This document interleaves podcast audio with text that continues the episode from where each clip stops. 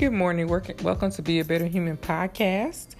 And we are concluding the series of How Do I Know I'm Saved today. And I have a couple different passages of scriptures I'm going to share today. So, for those that want to follow along, the first passage is going to be found in Romans chapter 8, verses 16 through 18. And then I'm going to share Galatians chapter 5, verses 22 through 23. And then my final scripture for today is going to be found in 1 Peter chapter 2, verses 8. And the reason for me sharing these different passages is to reinforce some of the topics that I introduced in part two. So if you have not listened to part two, please go back to part two and then come and listen to this.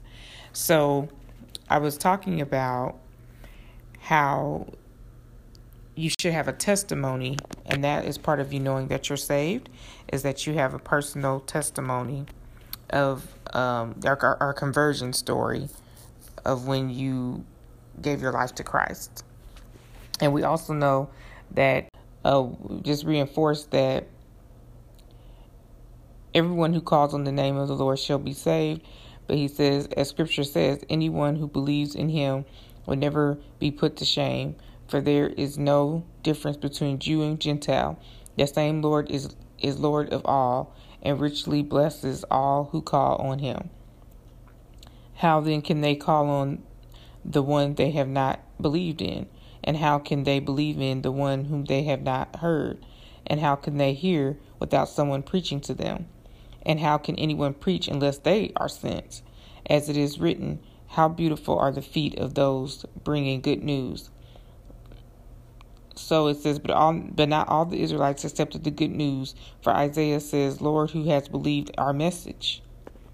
So this basically goes on to say that there's a there's a progression of people understanding and being um, taught the truth are told, you know, or the gospel itself, people have they have to make a choice after they hear that testimony of another person saying, "Hey, this is how Jesus changed my life." You know, he's real. And then there's the fruit of seeing a person that has um, a life that has been changed. And so let's turn to Romans chapter 8. On that note, Romans chapter 8, starting at verse 16. And it says, The Spirit itself beareth witness with our spirit that we are the children of God. And if children, then heirs, heirs of God, and joint heirs with Christ. If so be we that suffer with him, that we may be also glorified together. For I reckon that the sufferings of this present time are not worthy to be compared with the glory which shall be revealed in us. And I really want to take a couple minutes to break just this part down because there there is the fruits that follow and the works that follow after a person that has truly been changed and truly been reborn.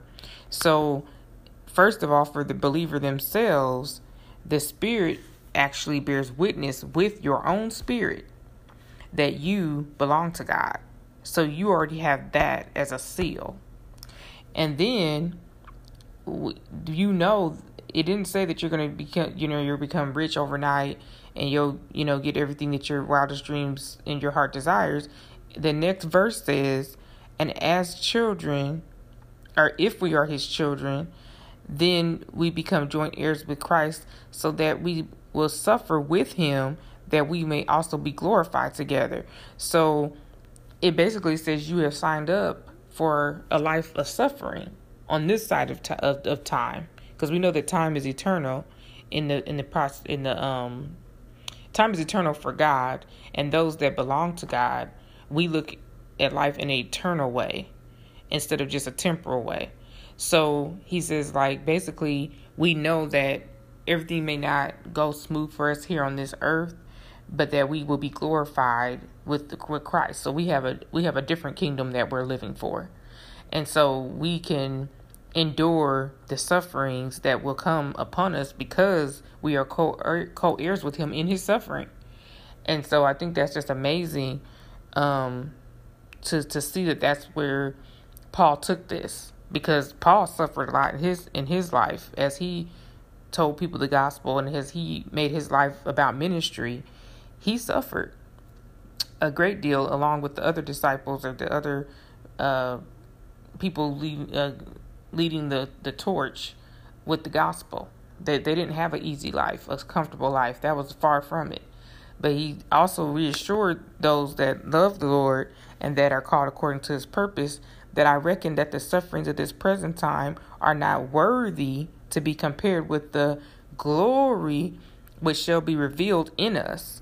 So I just like, wow, you know, that that takes a new meaning for you when you have been called according to God's purposes and his plan. That's what I was saying in the last podcast that everybody has their own assignment. And so the Holy Spirit by him being within you, he's the one who guides you and leads you into your assignment and that's part of that testimony and that glory that's being revealed through your life. So um because I have another point to make, I want to move on to Galatians now. Galatians chapter 5, verses 22 through 23. And this goes along with your life that you're living and the fruits of the Spirit. And so I wanted to go ahead and name those fruits of the Spirit that are found in this in that um, in Galatians 5 verses 22 through 23. But the fruits of the Spirit is love, joy, peace, long suffering, gentleness, goodness, faith, meekness, temperance. Against such there is no law. So, like we know how we have, um, the Lord doesn't want us to basically uh, give into the flesh. He doesn't want us to give into the the the tang- the entanglement of sin. So the fruits of the spirit is basically all those personality traits that you'll possess that will keep you from being so easily entangled in sinful ways and sinful deeds and sinful um, mindsets. And when you're not thinking about doing wrong and you're you have a heart of love and a heart of joy, then that peacefulness follows it. And then the long suffering, just like I talked about in, in Romans uh, 16 through 18, we will suffer. But the suffering itself is not really how we're, what we're focusing on. We're just saying, hey, you know, I'm I'm following after whatever I'm chasing after whatever God wants me to have and he wants me to have this suffering so that I it can make its perfect work. Patience can do its perfect work in my life and I can be a better uh a better child of God because without that suffering we we be we do start getting entangled in this world. We get entangled in the lust of the world.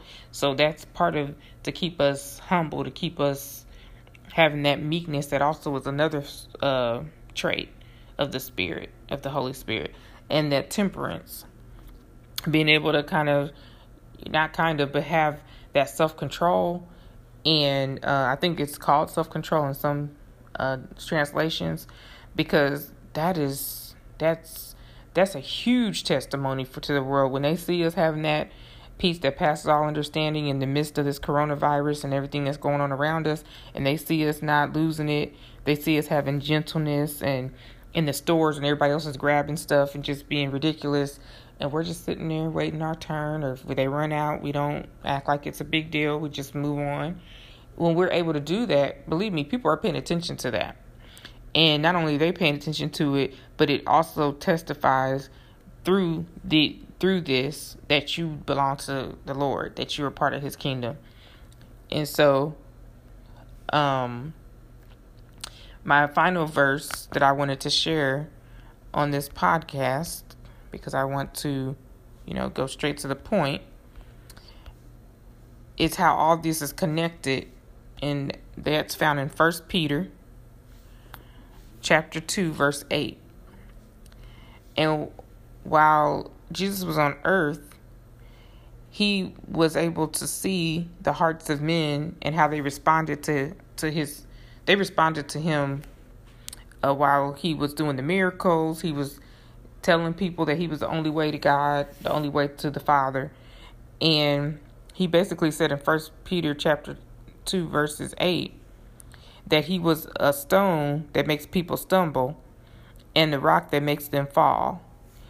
And then he said they were they stumble because they do not obey God's word and and so they will um so they will end up going to hell, which was planned for them. And so there's a couple different translations, so I want to read a couple different ones. Um, this one says the New International Version says a stone that causes people to stumble and a rock that makes them fall. They stumble because they disobey the message, which is also what they were destined destined for. Um, there's another translation, Berean Literal Bible, a stone of stumbling and a rock of offense. They stumble at being disobedient to the word, to which also they were appointed. Um, and so there was a particular one that I wanted. Okay, King James. Um, so with Jesus, instead of accepting the gospel message, instead of accepting his deity, they they wanted to do everything else but accept his authority. And when I was talking about in another message the authority of Jesus, there were there had the Pharisees had a very big problem with Jesus operating in his authority that he was operating in because they wanted that power. They wanted that influence over the people that Jesus was easily able to have.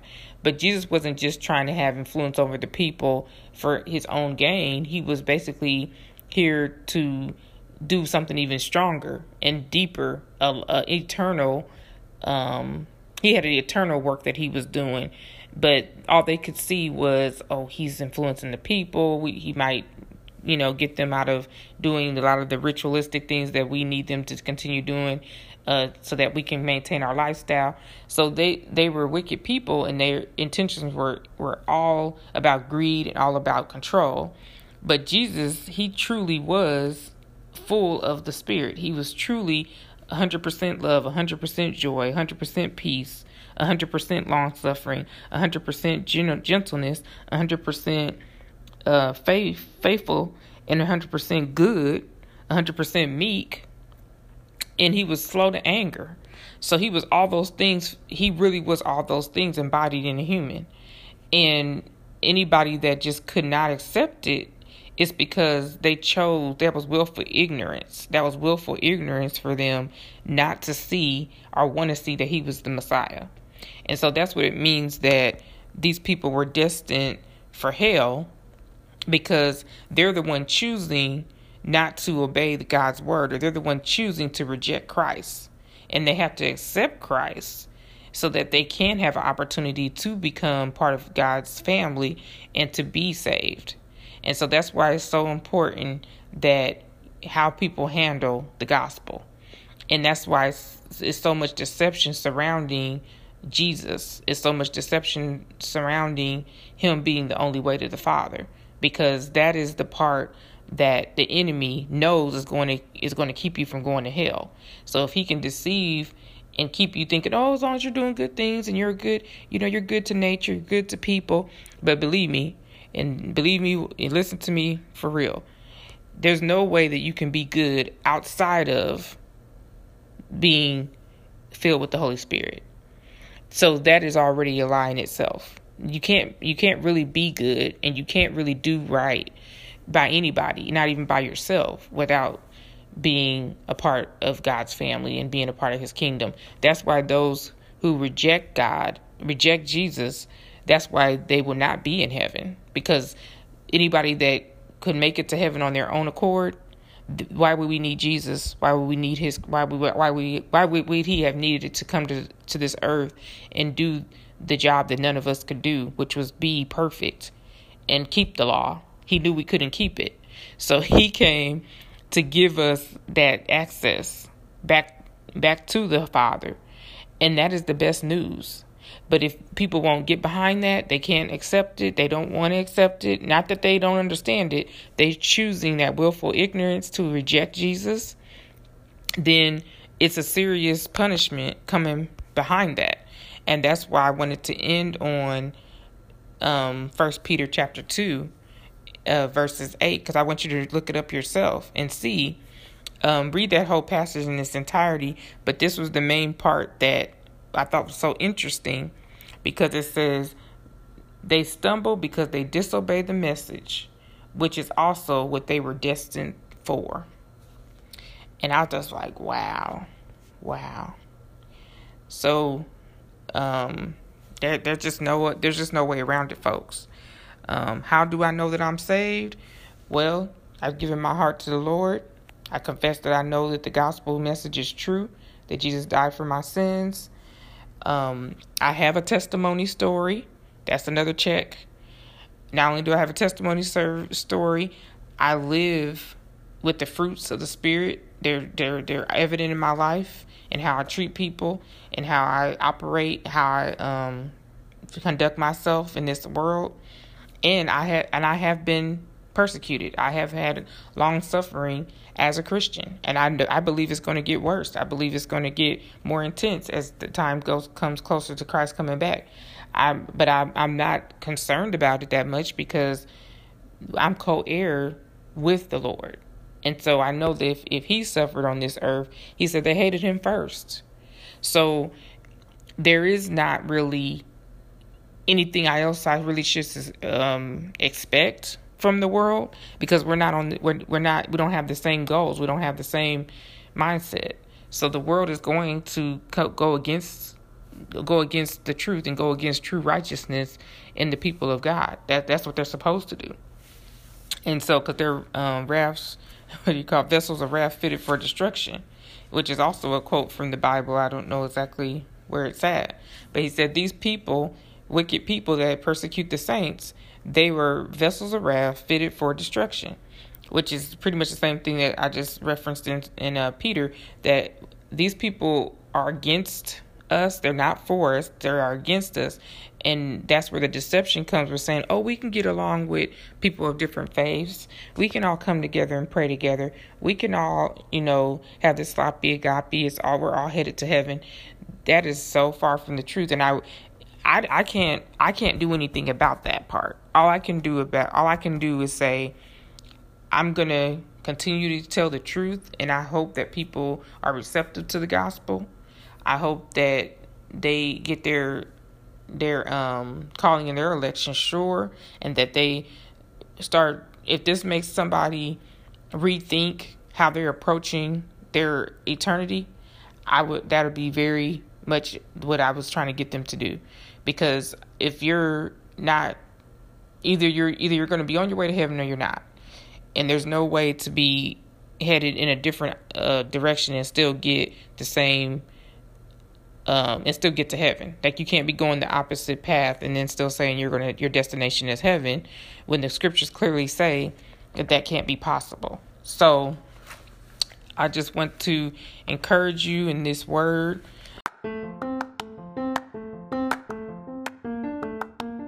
this ends my my um study on how do I know I'm saved.